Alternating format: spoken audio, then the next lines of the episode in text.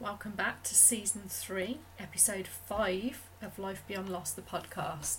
This is a guest show where we share amazing and inspiring stories of how people are navigating grief and loss through to healing and transformation. I'm your host, Louise Creswick, grief and loss coach, and today I'm talking to Maxine Cook. She is a psychologist and she's a sleep disorder treatment specialist and it's been amazing to be able to have Maxine on the show. Um, it, this came as a specific request from one of our community members who wanted to know more about how to deal with sleep deprivation and getting enough quality sleep during difficult times in their life. And so in this interview, it's really, really super helpful. We talk about, you know, what good quality sleep actually means and what we need, but also also Maxine explains how you know what happens during times of grief and significant life changes and why our sleep is affected so much. She also talk, talks about her own story, losing her parents and um, having experienced some hormonal disruption and the impact this had on her health and we talk really, really interestingly about the role of mainstream medicine and how this could really help alongside complementary therapies. Of course, there's the usual tips as well, and this is a really fascinating episode, so stay tuned.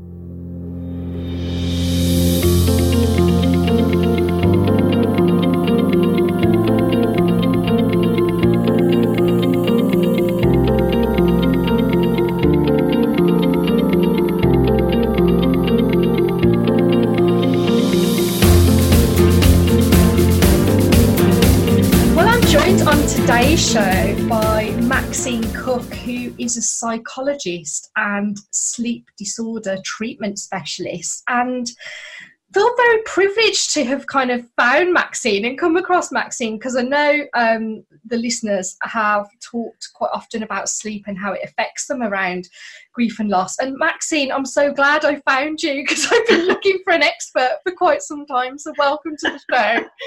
Thank you very much. Thanks for the opportunity. Um, so yeah, so why don't we just start off by um, just sharing a little bit actually about um, what a sleep disorder treatment specialist does? right. Well, there's a lot of different factors that contribute to people not sleeping well. There's different types of insomnia that affect different people in different ways at different times and for different reasons. So mm. it's a case really of identifying exactly what someone is struggling with and what the underlying causes of that might be. And sometimes it's hormonal, sometimes it's lifestyle, sometimes it's brainwave misalignment, which enable doesn't enable people to go down to the baseline level level of sleep they're supposed to go to, or circadian rhythms are out of whack. It could be a combination of several of those factors, if not all of them. And I tend to see people who've had sleep problems for a long time, who have perhaps been self medicating in different ways, some of which are not appropriate, and, and they've become, their sleep problem has become habitual um, and, and not possible for them to fix by themselves perfect description. I've got it. I've got it. Um, and there is, but there's a lot of, but it's there's a lot about this to understand, isn't it? I mean, you mentioned kind of, you know, rhythms and things like that, and it just kind of obviously flows off the tongue because you're so used to it. But actually, yeah. you know, there's a general lack of understanding, I think, from for the, you know the average person like me about what actually is involved in sleep and you know how that can affect quality of sleep and so on. Right. Well, as walking little miracles of science, we are designed, we are programmed biologically to go to a certain level of sleep, which I call the theta wave level of sleep, where our organs, including our brain, have the chance to rest and recuperate and regenerate to allow us to wake up with some energy to be able to get through the day. And for a lot of people, that's just not happening because life gets in the way, we get stressed, we get busy, and we're just not kind of getting to that level. And it's starting to have a very very big impact on the mm. lives and the lifespan of, of far too many people. Mm.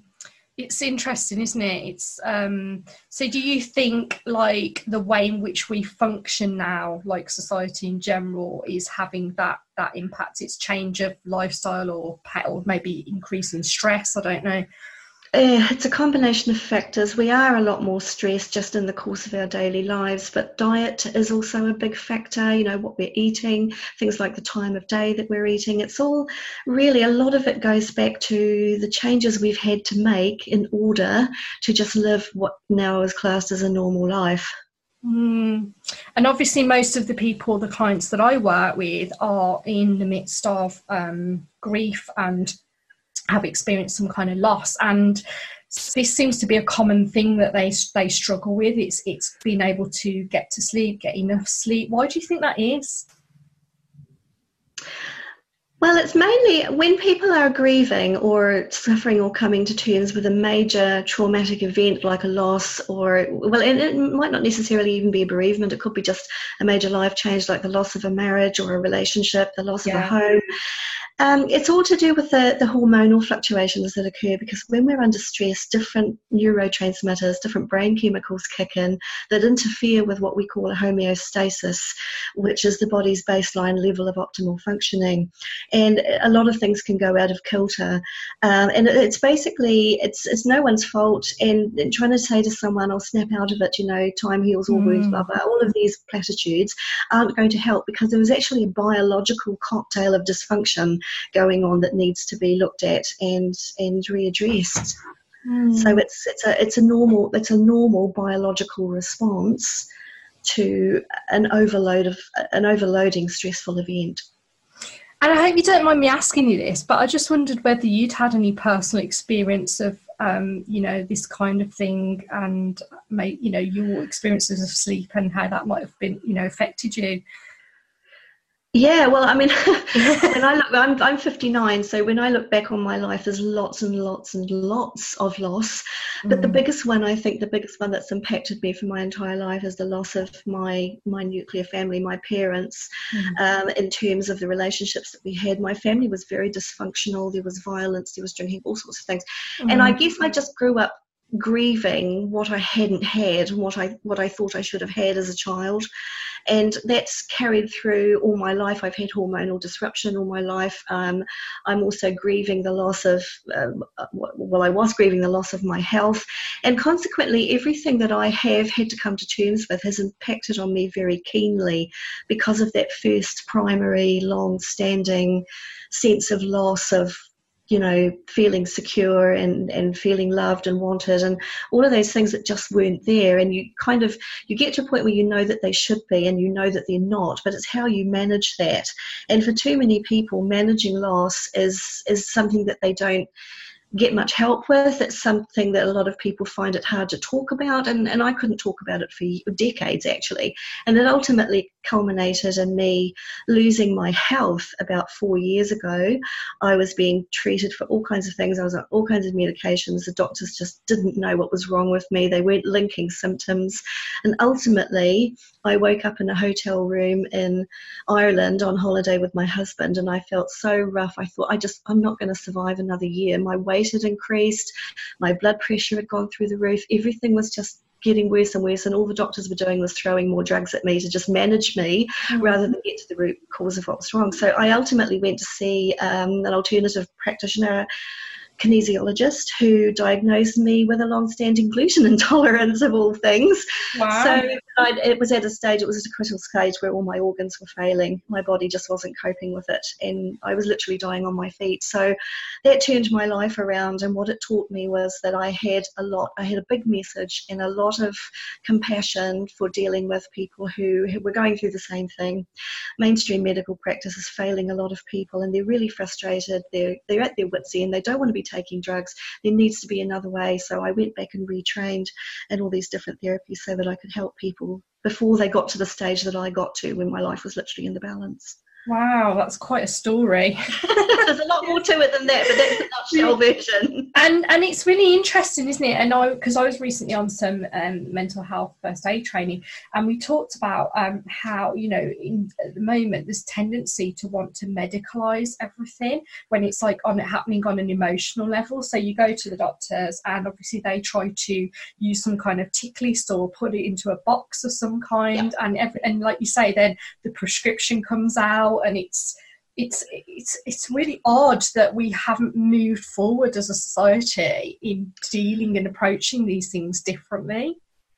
Well, I think now because the, the NHS is so overburdened and under resourced, that uh, mm. this is like a management policy. It's a blanket management policy of of keeping people at a certain level so that they don't get any worse. But the resources are diminishing really quickly in terms of being able to actually fix people. And until mainstream medicine acknowledges the the efficacy of complementary therapies, then we're not going to change anything because complementary therapies have been around for thousands of years and they've they've worked for all that time. But the advent of the drug boom, we forgot about those, but they're still an option, and they're a really good option because they do work. Um, and and we just need to kind of start going back to some of that because different things work for different people. There is no one size fits all. Some mm. people will do okay on a sleeping tablet for a while, others, it, it, will just mess with their heads and create more problems.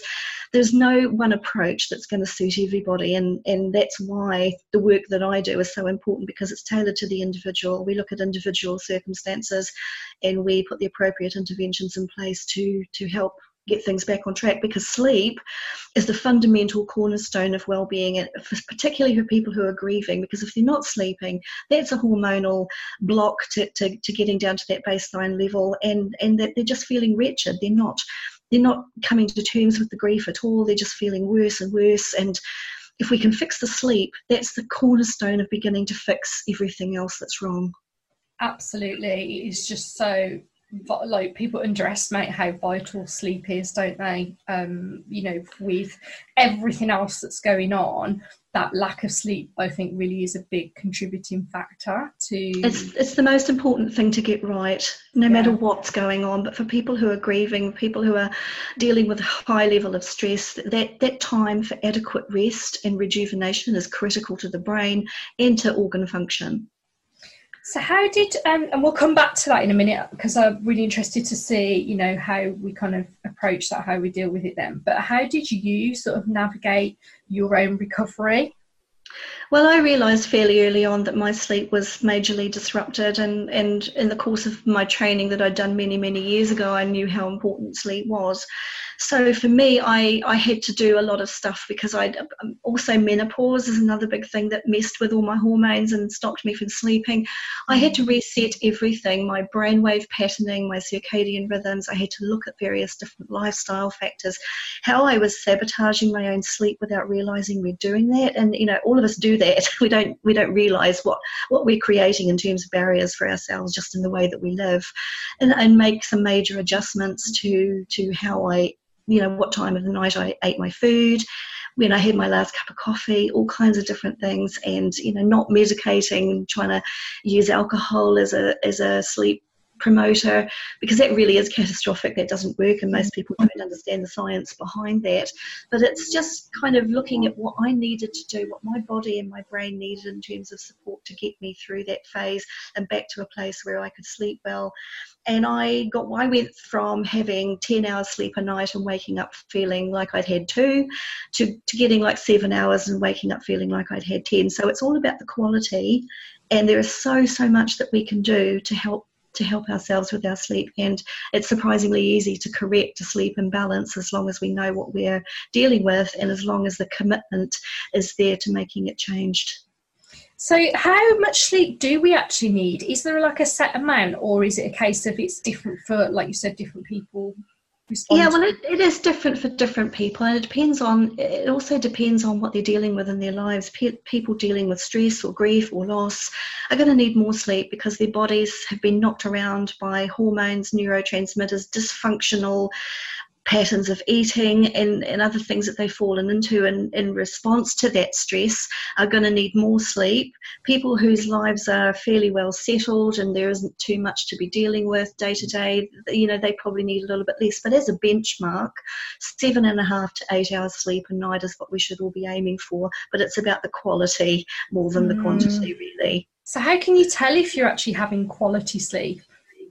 Well, if you're having quality sleep, you're waking up feeling like you've got some energy to get through the day. You're, you're waking feeling like you would want to feel, um, not stressed or, or in pain or uh, unable to concentrate on anything, just just feeling like like you want to feel, you know, with, with energy and, and enthusiasm for the day, and not feeling the urge to kind of fall asleep mid afternoon is is a big big factor for most people actually because the, the digestive process is kicking in about three o'clock in the afternoon and that's why we all want to curl up in a little ball under our table and go to sleep but yeah so yeah i have to say one of the ways i've I've seemed to have managed that is um, my diet. So I noticed that when I ate things like bread for lunch, it was making me feel quite lethargic. Yeah, because uh, the, the, body's got to work that much harder to digest those complex carbohydrates. Yeah.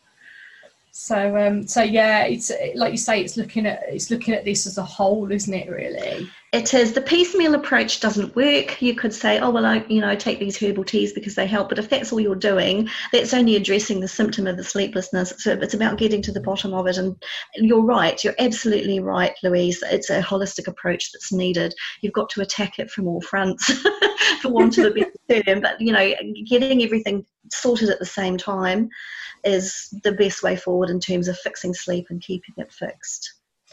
So, just um, very briefly, then, I think it would be good if you could just perhaps walk us through. So, um, if I say if I came to you as a potential client, I just maybe experienced grief, um, I felt like I wasn't sleeping very well, had a few hours. What, where, where would you start, and what would be like the journey that you'd perhaps walk me through? Well, with all my clients, I go through. I we start with a very comprehensive assessment, which takes about an hour and a half. It, it, looks at lifestyle, it looks at environmental factors and biological medical factors. So it's a full history of where you've come from, how you've got to where you are, and how life is looking for you at the moment. And then we talk about what um, what symptoms you've got, how your body is responding, what your skin is like, because that's a big barometer of what's going on hormonally as well. So there's a very comprehensive assessment, and then we determine what your issues are specifically. Like if you're if you're falling asleep really easily but having trouble staying asleep, that to me talks talks of like brain reset, brainwave reset patterning, where you're not getting down to that baseline level of sleep that you're supposed to go to, where you'll stay there. But if you're waking up in pain or you've got inflammation, that's another, that's a different issue. Um, so it's really just dependent on, on what you present with and what your symptoms are, and also your emotional state, how you're feeling about it, in terms of how quickly we can make things we can make things better and turn everything around. So it's it's it's always very individual for, for individual people. The assessment process identifies the different issues that people are facing and the different ways in which they're either supporting themselves or sabotaging themselves. And we pretty much take it forward from there because there's a range of interventions that can be used, but a lot of it too. I mean, that's why it's psychology as well as sleep disorder treatment because it's a lot of it is, is cognitive a lot of cognitive changes need to be made just just reframing just and it's never anything major louise. It's never like a huge overhaul of your lifestyle. It's basically just tweaks and rebalances of things that you're doing or the things that you're thinking to kind of get you into a better place where the treatment's likely to work.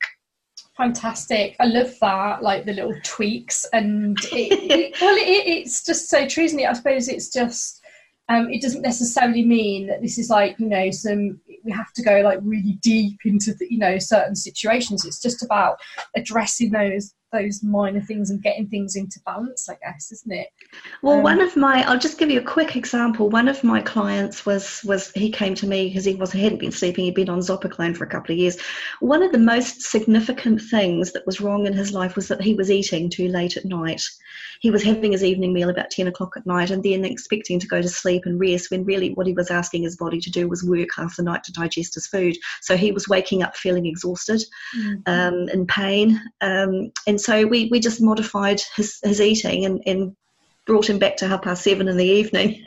and that by itself was, was, a, was a huge potential change. Um, but he but he did that, and, and it made a huge amount of difference. Just that one thing, and there were other things, of course. It wasn't that simple, but that was a major a major positive outcome from a minor change. And, and sometimes so, it is that simple. Yeah, and it's so easy, I think, for lots of people to fall into habits like that, isn't it? I think without even really realizing the impact. Yeah, it's it's people that give themselves that gives their brains the wrong signals about what bed is for people will go to bed and read people will go to bed and play on their phones or their laptops or watch tv and that's telling the brain that they're not that bed's not sleep so it, it, yeah, it's basically a lot of it is just habits. It's habitual behaviours that have become you know our normal, which we don't realise are having such a huge impact on our ability to get the rest we need to lead better lives. And long-term sleep dysfunction, long-term sleeplessness, literally does shorten the lifespan. Guilty of the phone. Guilty. Oh, stop!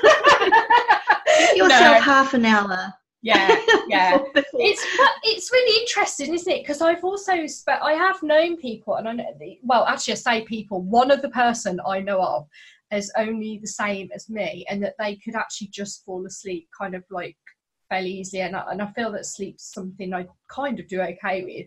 But that um going on the phone and putting into my gratitude app I'm almost like falling asleep. It's almost like a sort of a calming behavior but whether that's yeah. because of the fact that i actually have anxiety so it's kind of maybe having a sort of slightly different effect and like you say different things affect people in different ways don't they so it's yeah, they do. And the fact that you're falling asleep quickly after doing that doesn't necessarily mean that you're getting down to that baseline yeah. Sleep because the brain, as sophisticated as the brain is, it, it creates habits for us that, that we didn't ask it to. Mm-hmm. Like, for example, if you have had to wake up early for a couple of mornings um, earlier than usual, and then you find that you're just doing that when you don't need to. That, that can be incredibly frustrating.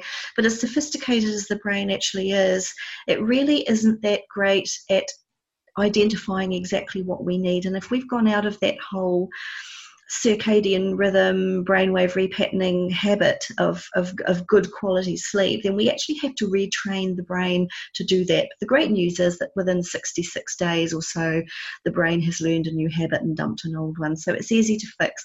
And for you going to sleep, um, your, your sleep is probably okay, but maybe you're not getting down to that baseline level because what blue lights do is interfere with the neurotransmitters. And I, when I describe it to clients, it's like standing on a diving board and looking into the water mm. and it looks fine, but you dive into the water and you hit a concrete block because that concrete block is the barrier between your wakefulness and, and a baseline normal level of sleep, but it's the block that stops you from going down to that rejuvenative theta wave. Oh, I see. So, do you think the um, so you can get like the there's lots of digital products now isn't there that people wear as well do you think they're kind of accurate do you think they will help people to understand their quality of sleep well, I think some things are helpful, but only up to a point. I think you know if you're talking about electronic stuff that people mm. wear, that that it actually has uh, its own vibrational frequency. Everything is matter, and everything has a frequency. So there's still, I guess the jury's still out on what impact those particular frequencies have on your brainwave frequencies. Um, so it's a difficult question to answer without seeing any any research um, results of research. And, and I think in some ways it's great to have that information, and it's great to have that. Um, it's like things like um, the the Fitbits that people wear. I think they are helpful, but I just I'm not I'm not really sure whether or not we're in, in full control of of our own decisions with that stuff because sometimes it's not particularly accurate and sometimes it can scare us. Sometimes it can falsely reassure us. So it's got its place but I, I think in terms of reliance on it i think that's a dangerous place to be. Blind faith with anything is is never a good place to be yeah, I agree. I did see quite a funny comedy sketch once on Facebook that was um, a group of women and they were sort of like, are you, are you, coming out for, for a drink? And she's like, oh no, my Fitbit says I can't. So it's like that, that yeah. you know, like over reliance.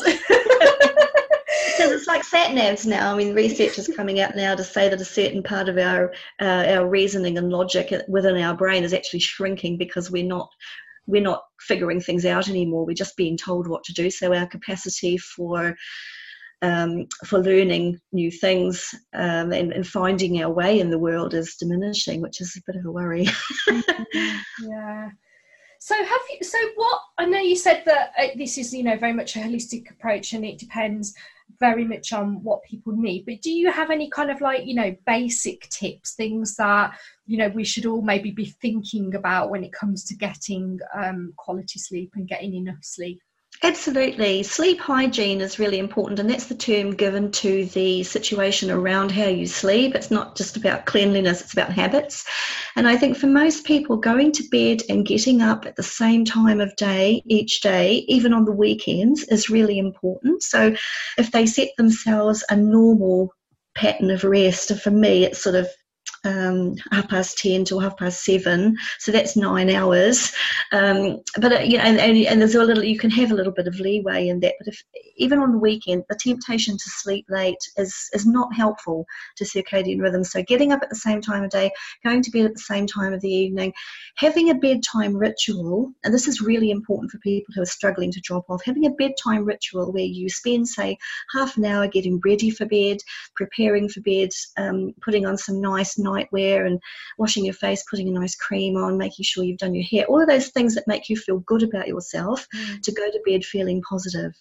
Take the TV out of the bedroom. If you need to read before bed to fall asleep, and a lot of people do, do that in your living room. Sit in a comfortable chair and read until you feel sleepy and then go to bed because that tells the brain that when you're going to bed, you're going there to sleep. And that's a really important thing for the brain to acknowledge and work with don't eat too late at night. Don't eat spicy food late at night, especially. Avoid alcohol uh, at least three hours before bedtime because that's another concrete block in the water, believe it or not. Um, and, and just basically just observing a normal pattern of bedtime routine and making sure your room is ventilated it's not too hot or too cold making sure that your your your your sheets and, and your blankets or duvet are comfortable for you and not too heavy or or not heavy enough making sure that your room is as dark as it needs to be because we the brain releases melatonin at nightfall which is the hormone that prepares us for sleep. This is a, hormone that's that's severely compromised when other raging hormones around grief and loss start to come into play it short circuits that melatonin's ability. So keeping your room as dark and as well ventilated and as comfortable as you can um, they're, they're all really important things that most people do. And also levels of hydration. You don't have to drink a bucket load of water before you go to bed, but keep some water by the bed. And if you do wake in the night, just take a few sips because we need a lot more water than we think we do for our organ function to be working at its optimal level while we're sleeping because the organs are still busy, you know, while we're sleeping, doing different things, and we need to just support them the best way possible so that we're not waking up feeling hydrated or in pain with inflammation through dehydration, which is a big factor for a lot of people. They kind of wake up feeling like they've been hit by a truck, and that's generally, um, barring other medical conditions that are coming into play, that is generally a dehydration issue. Fantastic! That was jam packed full of tips and um, loads of loads of fantastic. have to play it back a few times to hear it all, but, but yeah. yeah essentially, essentially, habits play a huge, huge part in in how well people sleep or not. Yes, definitely. And like you say, it's all about, I guess, sending the right signals to the brain in preparation for sleep as well, isn't it? Um, yeah. And cre- and also creating the right conditions as well. Um, I did see another another funny meme. Not that I spend my life looking at memes on Facebook, but there was one about two types of people, and um, the one that kind of just could like sleep on a washing line or whatever, or fall asleep, which is yeah. me, and then the one that has to have like the perfect conditions, which is my husband. So you have to have the, the right amount of darkness, the right amount of temperature, all of those conditions. It, it, just kind of made me chuckle. Um, yeah. Well, my yeah. husband was like that too, and he's still a very light sleeper. But I've worked on him a bit, and I'm continuing to do that. He's a work in progress, but he's, he's getting there. But I mean, most of us can overcome the external variables. It's just a case of, of of knowing what to do to support ourselves. And a lot of people find it's helpful if there's external noise. Just sleep with some foam earplugs that don't hurt the ears, and that can make a big difference too, especially in times of trauma um, and loss where people are sort of hyper vulnerable, mm. and they just need to to be able to blot out some of that external noise that otherwise would just stop them from falling asleep or staying there. Yeah. Well, I think this has been fantastic, Maxine, and oh, obviously we need to tell people where they can find you as well, because in case they want to come and you know seek you out and get some advice and so on. right. Well, my website is maxinecook.com and on there people can find a lot of information about my backstory about my ethos and my beliefs around what i do. And there's um, there's a dedicated page there to sleep that people can read and they can contact me through the website. And you are i think you're you're on facebook aren't you? Yeah. I am. Maxine yeah. sleep health power Fantastic. Thank you so much for coming on, Maxine. It's been really, really helpful. And um, yeah, um, there's loads of stuff there for people that's going to help them. So yeah, really appreciate that. Well, thank you for having me, Louise. It's been lovely.